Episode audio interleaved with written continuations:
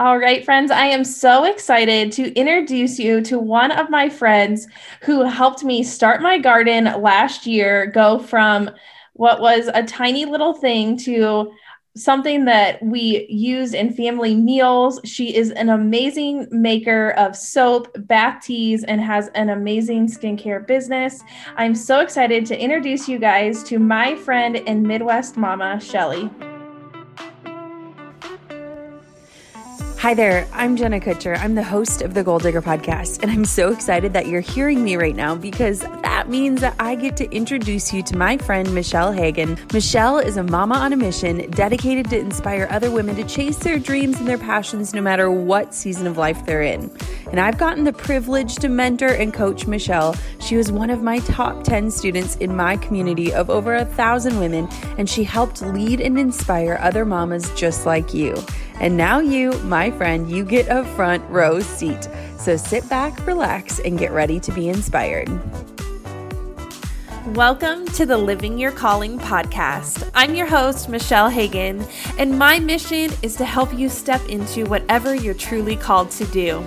I'm a Midwest wife and mom, and I built my business and dreams between the moments of motherhood. I believe that you can create your dreams around whatever season of life you're in. I'm obsessed with creating connections, out of the box ideas, and cheering people on in whatever goal they're chasing. This is a place where you can come to feel like you're joining your best friends for coffee, for real talk of what's happening in life and business. Whether you're working on personal development or business, friend, I got you. Each week, you will find an episode that educates, inspires, and helps you take action to step into your calling and live your best life. You're listening to the Living Your Calling podcast, inspiring you to be and create exactly what you were made for. Are you ready? Here we go. Welcome to the podcast. Hi, thanks so much for having me. I'm super excited to be here. I'm so excited for us to dive in. I think this is a topic that we're going to talk about today that so many people started last year and as like their COVID victory gardens. And yes. I think that people realize that something that they can do and they're ready to expand. But before we dive in, why don't you introduce yourself and tell the listeners a little bit about you? Hey, y'all, I'm Shelly. Um, like um, Michelle said, Midwest mom. I'm in Minnesota.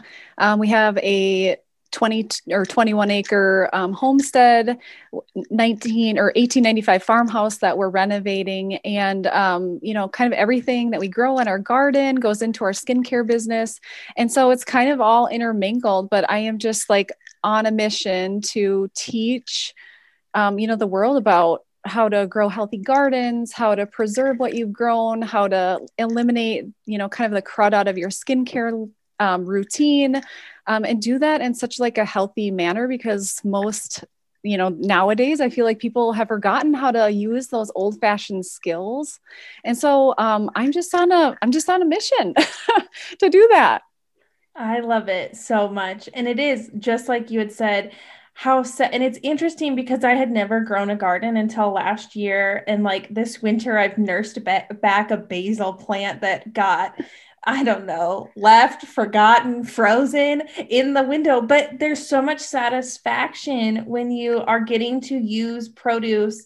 And it might not be the whole meal that you're using, but pieces of it are something that you grew and like the kids know where it comes from. And that's the part that I love about it. And I think um, for us, um, I'm a homeschool mom. And so the garden is really kind of like a teaching ground as well for us, you know, especially with COVID. Um, you know, I've decided not to send them to public school, but they get such an education at our farm. And so if you're just growing one basil plant or you're growing a parsley plant or something and you're incorporating that into chili or, you know, um, you know, spaghetti or whatever, um, I think it's really awesome for your kids to see and know where those come from and maybe get a little bit of science along the way, you know?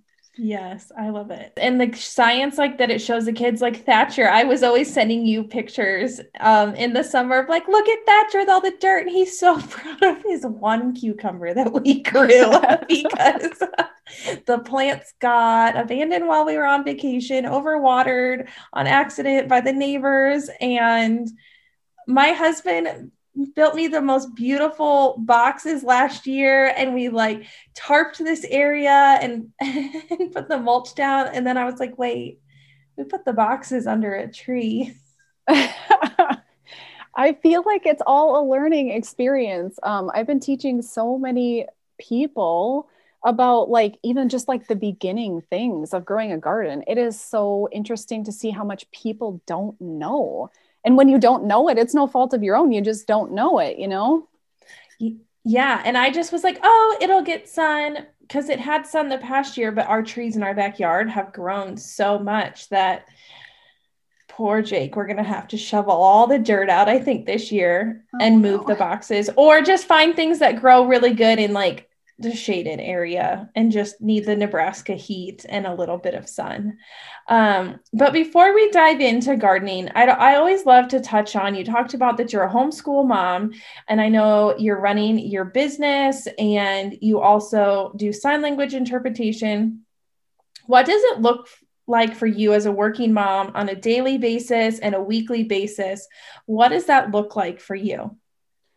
Um, so this year was a little bit different, I think, because you know, with with COVID and everything, um, you know, at the beginning, my my sign language interpreting it uh, happens directly in the morning, and whereas my husband would go to work during the evening, but his you know his business was kind of impacted by that, and so we just decided that he'll stay home and you know take care of our kids and not send them to daycare. So um, I would work in the morning and he would work at night. Um, and now I'm still working in the morning as a sign language interpreter. Um, and then after the kids go, you know, the nap time hustle, I do our business, you know, in the evening portion of that. And so, I, I mean, I haven't, I wasn't so much a planner, you know, previously, but I feel like we need to plan to be able to get those business things done. And so, it's definitely a muscle that is being exercised. So yeah, I love that. And and just to even hear like the balance of it. I think that sometimes like we've talked about that people think that we're doing all of these things and creating all this stuff and that's and that's not necessarily true and that's what like I want to give women the permission and to hear like what I'm seeing on social media and what I think is happening is really probably what is not actually happening behind the scenes. You know, I mean, we don't we don't make products every single day. Um, you know, we make them maybe once or twice a week, you know, and I'm not and I, you know, batch different things so I can get all my emails sent out. So it's not like an everyday, like you got to hustle your butt to get it done. Um, that would be super stressful for me. So um, yes, like the perfectly curated social media, whatever's, you know, um, take it as a grain of salt because everybody's not like that.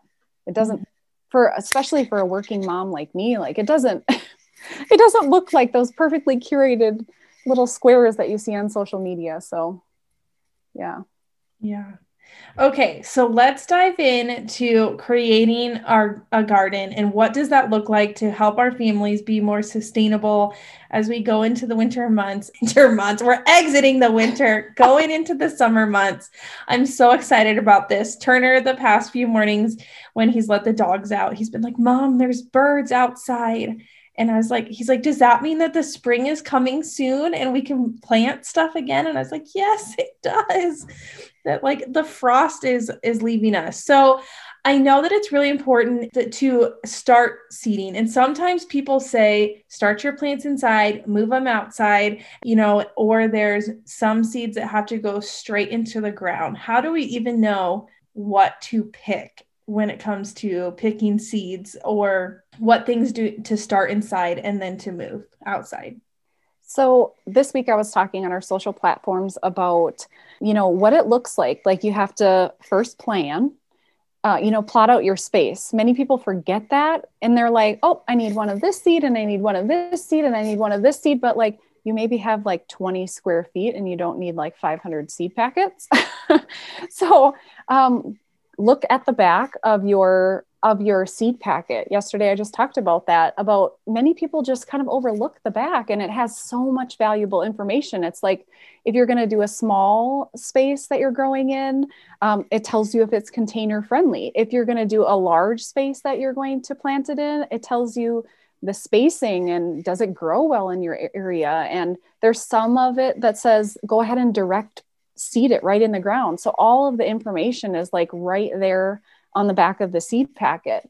But generally what i do is something like dill let's say. I was just talking about that the other day. Dill some people start it inside but me i direct sow it because i feel like it's a stronger healthier plant if you just put the seed directly in the ground. So i feel like some of it is kind of a give and take. You, started growing inside one year and then the next year you're like well that didn't do very good. So i mean it's all like kind of testing to see what it what does well for you. But generally if you just look at the back of the seed packet it'll tell you if you should start it indoors, if you should start it four to six weeks before you need to plant, or if you can just put it right in the ground and it'll thrive. Mm, so that's great how you were talking about the planning your space because really in the you know in these little bit colder months as we're building up we should be thinking about like what do I even want to grow this year getting the seeds and then seeing what the packets are telling us to do because last year I just was like, we're starting a garden and I don't know, I'm going to go buy all these seeds and we're going to put them in the ground. My husband and I, when we were first starting out, we were like, okay, I want one of this and I want one of this. And before you know it, you have like, you know, five acres of seeds and you, and you really only went for like two things, but you got so like overzealous and you don't have that space. So I've been telling, you know, people and educating people on how like it's good. Like right now is the best time to start planning. And, you know, and truth be told, with COVID right now, people are scooping up seeds because they don't know what's going to happen in the world right now. And if you're just starting out like i encourage you like go ahead and get your seeds now because what was there a month ago isn't there anymore. Mm-hmm. so what are your thoughts on i know a couple of my plants last year i had gotten seeds i don't know the birds ate them i don't know bugs ate them i don't know. So i went and just bought some that a local lady grows in her little greenhouse and put them in because i wanted thatcher to be able to feel like he grew something what do you think about that when people are like, can I just go buy the plants that someone else has started? Like, what is the difference between the seeds and buying something from like a greenhouse? Well, sure. I mean, I guess in in any aspect of like that, you can definitely. If you're like, I don't know that I have a green thumb and I can start it from a seed and get it to like a mature state so I can like plant it in the ground, sure. Like go support your local nursery or like wherever you get your plants. I mean, what a better way to support local business if you just don't have the time. But a, like a rule of thumb that my husband and I say is if you can't start your plants from a seed, how are you going to nurture it for the rest mm. of the season? I feel like that's a good test if you can water it and give it enough light and you know do all of those things that's going to be a good indication on whether or not you can grow something and be successful at it mm, i love that have you heard that there's a new clubhouse in town? And I'm not talking about Mickey's. If you haven't heard of Clubhouse, girl, I got you. You need to get your voice on Clubhouse and be heard because it's about to get hot up in here. And, sister, let me give you the lowdown. Clubhouse is a mix of Instagram fun and the interaction of Zoom, only using your voice. The best part is there's no makeup or hairspray needed, just your voice and your passion. I became an early Clubhouse adapter and have cracked the code of strategy when using Clubhouse. As a small entrepreneur, I've connected with big name companies and entrepreneurs because of Clubhouse and my Clubhouse strategy. I created the Clubhouse Bio Builder for you so that you can strategically write your bio and gain qualified followers. Head to the link in the show notes to get your bio builder today. So, how do we know like where to plant them? I know, you know, we hear the word like growing zones and um I know when I did mine it was called a square foot garden maybe where like we we we made the squares out by every foot so that we maximize the space but how do we know like what that means? And i know with you i see it on social media you have like this whole map and i'm like wow that's awesome. I don't know like what any of that means. So there's a thing called a plant your plant hardiness zone. So basically it's a map um, it has different different growing zones, whether it's like negative 45 degrees or positive 35 degrees, it tells you what exactly will grow in your specific zone. So, like here in Minnesota, something like artichokes won't grow here because it's not hot enough during the summertime. But in a place like Texas, man, that would go that would grow great, right? And so this map uh, shows you what exactly your growing zone is. And so like contrary to popular belief, like you can't just go, "Oh, that'll grow good here" and stick it in the ground like it just doesn't work because it needs that heat and moisture and like all of those things leading up to like having a great space and a great healthy plant. So the, this map will tell you exactly um, what you can grow and what really won't thrive in your area.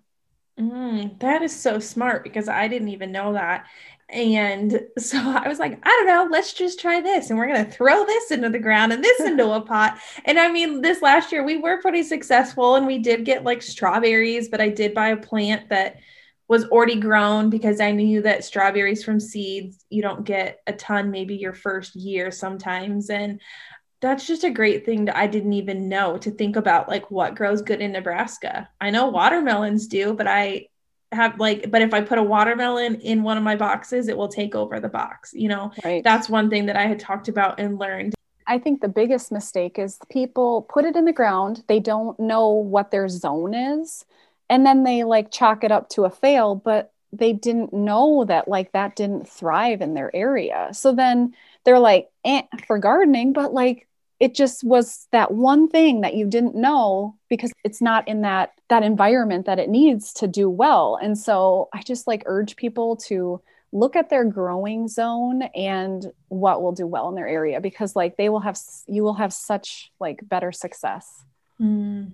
Yeah. Okay. So once we figure out what what is best in our area how do we know how to plot it out you know because i know there's a lot of times where i we even learned like companion plants and how do you plot it out and what do you put put next to each other what does that look like and how do we figure that piece out right and so right now uh, it's funny that you say that but right now i have a gardening journal guide that kind of gives you like all the how to's like what's a friend of a tomato plant? What's a foe of a tomato plant? Um, like what's a friend of a bean? What is a foe of a bean?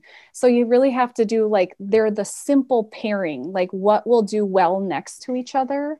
And um, so right now if you need a simple guide like i have one right on our social media sites but companion planting is such a big thing. Um, just like planting something that doesn't grow in your area and expecting it to thrive you wouldn't plant something like you wouldn't plant a beet next to a pole bean because they're not friends. And if they're not friends, they're not going to grow well. Mm. And so just knowing those simple pairings, some of the seed packets that you find in like lo- local nurseries or greenhouses, some of them will have it, but most of the time they don't. So you really have to do your research. So um, on this uh, gardening journal guide that I've created, there's those common everyday garden vegetables or fruits or whatever that I have just kind of all laid out for you. So taking like the guesswork out of gardening and what will go well next to each other, like how how close to space it next to each other. That I think is a big struggle for a lot of people because they're like, oh, well, like I have, and I know we talked about this before about like your one foot sections. I'm like, oh, your squash plant needs like a more space than your tomato plant or mm-hmm. you know so if you put them too close together things like blight um, it kind of takes over your plant and doesn't make doesn't allow it to thrive. And it also brings in pests. Mm-hmm. they're too close together and they don't get enough sun. It just really will you know kind of deter what will do well. Yeah. Okay so now i have a few questions about you know some common things that i would love to hear if it's like myth or fact from you okay. sure. so i have heard that because like I have boxes, but my boxes are pretty big. You know, I know sometimes people have boxes that are only a couple feet. Mine are like four, three feet about deep. Do you have to dig that dirt out every year and put all new soil in that? Or is it something where we churn the dirt and put the fresh dirt on top? What do you, what's your advice on that? So, it's funny that you asked that because there are some people like on the left side of the fence that are like no just like recycle your you know recycle your dirt and use it again and just you know kind of mix it up and put new compost inside of it. And that's my go-to. Like i i don't ever believe unless you have some something that's really bad for your soil inside your soil itself um, i would never just recycle it um, but then you have those on the opposite side of the fence that are like whoa like no every year i'm gonna like go to the store and get new stuff. And i'm like you're doing yourself a disservice because a you're like wasting money when i mean dirt outside it's out there. You don't recycle it outside. And so it needs you know all of the outdoorsy things to permeate the soil. And so no i would definitely recycle reuse your your dirt inside your planting boxes Okay, so what about, you know, we've always heard the thing and people are like, keep your coffee grounds and sprinkle it in your dirt. Is that something that you should do? Is there certain plants where it's like, yeah, put the coffee on this plant, but keep it away from this other plant over here? Um, I don't know. I guess I don't know what other people do. I actually do that with house plants. I've never done that with garden plants. That's not to say it can't be done, but we do things like crushed um, eggshells in your garden to keep away pests to like kind of boost the um, you know nutrients in the garden so for me i guess i don't i don't usually do that with garden plants but there again i have like a 48 by 48 garden so that would be like every single day I'd be shoving coffee grounds in the garden. And I just don't drink that much coffee, truth be told. Yeah. but things like eggshells that we crush up from our chickens and things like that, yes, I absolutely do use. There's so many things that you can recycle, like eggshells and, you know, thing uh, uh, peels from your cucumbers, everything that you can compost that can then go back into your garden. Um, and it's just so healthy for the soil. Mm, I never thought about putting the peels of the cucumbers. Like, do you put those in with any plant, or does it just go in like where the cu- just like put that back in with the cucumbers? No, just like just in general. So, like right here on the farm, we have like a compost site. So, anything like um, peels from plants, the plants at the end of the year if they do not have blight. And so blight's like that yellowish tint on side the, or on the plants itself. So you can't actually compost blighted plants because then it will the spores from the plants will then infect other plants. But if they have no blight on them, then we go ahead and recompost them. And then in a year's time, then you can just go ahead and put that composted material back on your garden because the worms and everything in the ground will like help turn it. You do have to turn it once in a while to get it, you know, kind of mixed together. But yeah, um, just having like a little spot where you can compost is so healthy for your garden. Mm, I love that. Okay, so what about you had talked about the eggshells and helping keep pests away, and but what what are things that are natural ways to help keep pests away, or do we just leave the bugs on there? I know last year I had the problem with like these little white clear bugs were just eating everything. You know, so then it's like, do you go buy a spray that is like a more natural spray that you put on, or what are your tips for that? Um, okay, so for my garden, um, I have a lot of plants, uh, different kinds of plants. So plants that help deter pests and then plants that bring in pollinators. So I think the key trick is let's say you plant a tomato plant and you plant a basil plant. Um, the basil plant is really aromatic and bugs don't like it. So pairing your plant with something that's really has a really aromatic scent to it, I I think that will help you from not having to go to the store and buy those all those chemical sprays. Like i've not once put a chemical spray on my garden because i don't think it's necessary. If you plant the right things in the right sequence um, mm-hmm. then you really don't need anything like that. I'm interested D- did you ever find out what those little white bugs were I know my one friend Jenny, who's listening to this, is probably yelling what they are because she knew exactly what they were. You know, my friend, my other friend that helped me start, that it's something that maybe happens here and they'll kind of eat the plants or you just have to kind of like wipe them off. So I'm not 100% sure what it were, what it was, or it might be something that's native like to Nebraska. I'm not 100% sure, but I was kind of smiling as you were talking about the basil plant next to the tomato, and I'm like, well, maybe I had that problem because I had didn't have enough sun, and the tomato plants went, and there wasn't enough sun for the basil because the tomato plants covered. But this year it's going to be a lot better because I know better now. It is, yes. I, I often think like so in um, here in Minnesota this last year we expanded our garden and so I was like gung ho and I planted like 35 tomato plants, right? And so I didn't realize, like, in this new area that we were gardening, everything bloomed because it was like all day sun.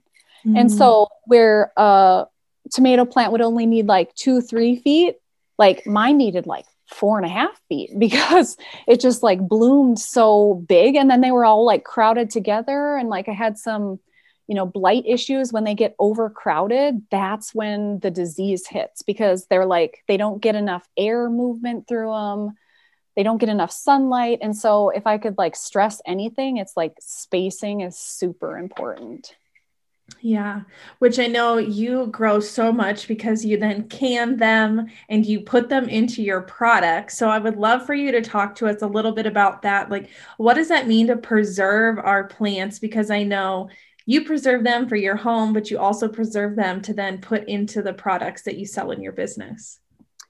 Yeah, I think um, uh, you know our skincare line. You know, to be quite honest, isn't isn't a lot different than most handmade products. But the thing that makes it different is like I know where every basil plant comes from. I know where every mint plant that I put on the top of my soaps come from.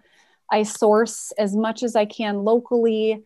Um, I use the otherwise wasted resources of you know fats from different animals for oils that goes directly in our soap and i know where it comes from and so um, i think that's what makes it different um, we do a lot of infusions and you know using plant-based ingredients to color our soaps there's no synthetic anything in our soaps and so you won't find it in any of our products um, because i just think it's not necessary one um, I know that you and I have talked about it before, but things like bath bombs, right? You can get a bath bomb from, you know, anywhere basically, and they have like harmful detergents, like the colors are all synthetic. And then people wonder why, like, they're irritating their kids' skin or like, it's not relaxing because like my body's all itchy. Well, I mean, it's because a like manufacturers of synthetic ingredients don't necessarily have to tell you what's in the fragrance that they're putting because it's a trade secret. And so you don't know what you're getting. They could put something like terribly harmful in it and you would have never know. Mm-hmm. And so, mm-hmm. like in our products, we have like all natural essential oils, um, plant based colorants. Um, so it's all like good food from your skin. I always say, like, if you can't eat a product, and I know that sounds crazy, but if you can't eat a product, you shouldn't be putting it on your body. Mm, I love that. And I always think my thing is always if I can't read the label and it's like I know what that is, I know what that is, and I know what that is, I try not to. You know, and and I always joke that I'm like the crunchy chicken nugget mom because there's certain things where I'm like, okay, like this is what like with the soaps and we try like with the shampoos and conditioners and stuff like that because that's where a lot of a lot of women don't know. There's a lot of like actual things that really mess with your hormones. Yes. Shampoos and things like that. Um that we don't realize that there that there is but it is something that i'm always like okay is the chemicals in this? And for me it's what is something that i put on my body daily you know all like that that those are the things that i choose to be super intentional with because you know, and there might be like the one off, like I'm gonna spray myself with something because I stink because I worked out or whatever, or I cook something. So, like, there's like a spray that's down by the door that I spritz myself with, but I don't do it all the time. It's more like, oh, I stink, so I should put something on me. And I know that that has chemicals in it that probably are not good, but it's not something I put on every day. So, I love how you were talking, you know, like to be able to eat it and to source it and to know where it comes from. I think the biggest thing that that turns people off about handmade products is a they don't know how to take care of them. So, like something like soap, like you can't just put your soap in a regular old soap dish that doesn't drain, that doesn't do anything, and you're going to like end up with this slimy bar. Well, of course, because you're not taking care of it. Like it has to be well draining.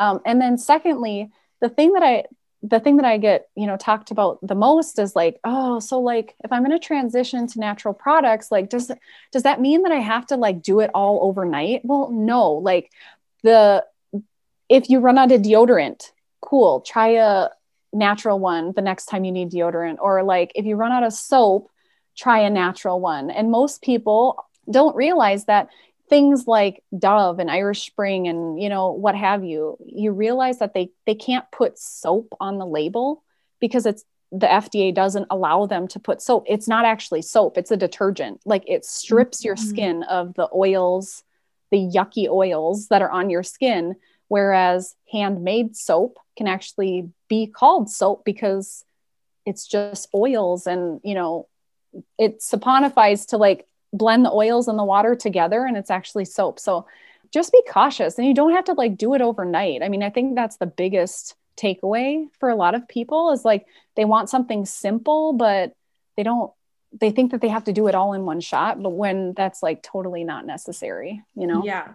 Yes, that's and that's even what I say. And I'm still on that journey of like, okay, this makeup ran out it's time to like switch it over or to try. Like i've been on the hunt for the perfect um foundation for me because i'm super picky about foundation and i've been like trying to feel like nope i don't like how that one oxidizes and nope i don't like that. So it is it's just continually trying things and just replacing them as you go. I love that tip um, that you gave because it is it's just little steps one at a time Yes, it is. Definitely is. Well, I loved this conversation. And I know you talked about your journaling that you have, and I will be sure to link that in the show notes of this episode because I know that it is super helpful. And I am so excited for people to start their garden and you to start this journey of your teaching people of how to do this and to do it sustainably. And the one thing I love about you is is talking about like just do like a little bits and just start with just even if it's just you're going to grow one thing this summer, just pick the one thing and and learn that really well. Knowing that you can grow one thing and gain confidence that you can grow it, then next year maybe you'll grow something else. Like on our homestead, like we can't do everything. Like whether it be because we don't have all the money in the world or we don't have enough we don't have all the space in the world or like we only have a certain amount of time in the day so just starting small but having the courage to start mm, yes i is so that. important yes Okay, so the last question I always ask everyone to wrap up the show. If you could go back and give yourself advice to your younger self, whether it it's you know whenever you were younger or in the little years of motherhood what advice would you give yourself? Oh man. Not not to buy like lots and lots of clothes for my kids because i feel like i am i am like i got so many clothes for my kids that i'm like i don't know what to do with. I think i need to have a garage sale but um not only that but like starting my journey into teaching people about like wholesome products and how to use those old fashioned skills that i feel like are going by the wayside these days because like if the grocery store runs out of food what are you going to do?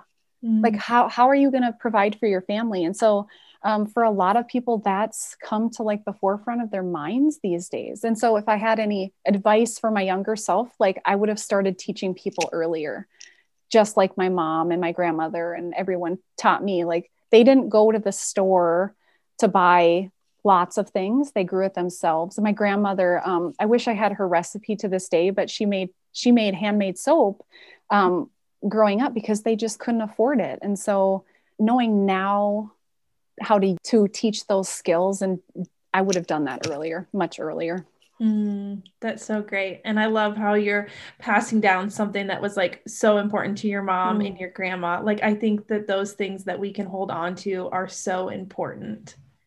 They are. They are. if anyone wants to connect with you after this episode to learn more about sustainable living, gardening, all of your products, where can they find you at? Sure. Um, we have our website, littlehouseonthehomestead.com. Um, there's also a link on our website to go directly to our shop, um, and you'll go ahead and tag the the direct link to our shop in these show notes. But um, you can find us there. Um, I do a lot of teaching on Instagram and we have a Facebook group. And so you can find me in all of those places. Thank you so much for being on the show today. Thank you so much for having me. Appreciate it. Thanks for listening to another episode of the Living Your Calling podcast. If you love this episode, will you share it with a friend or leave a review? Make sure that you subscribe or follow so that you don't miss a single episode. I love hearing from listeners and connecting. You can find us over on Instagram at the Living Your Calling podcast or at Michelle Ann Hagen. Join us inside of our private Facebook community called the Living Your Calling podcast community. It's free, so why don't you join us inside? You can join by clicking the link in our Instagram bios or checking out the show notes. Join us and we will dive in deeper, and I can't wait to connect with you. If you needed someone to remind you that you are worthy of your dreams, friend, this is it. I promise that you are worthy of whatever is on your heart and whatever calling you are wanting to chase. I am proud of you and I'm here for you.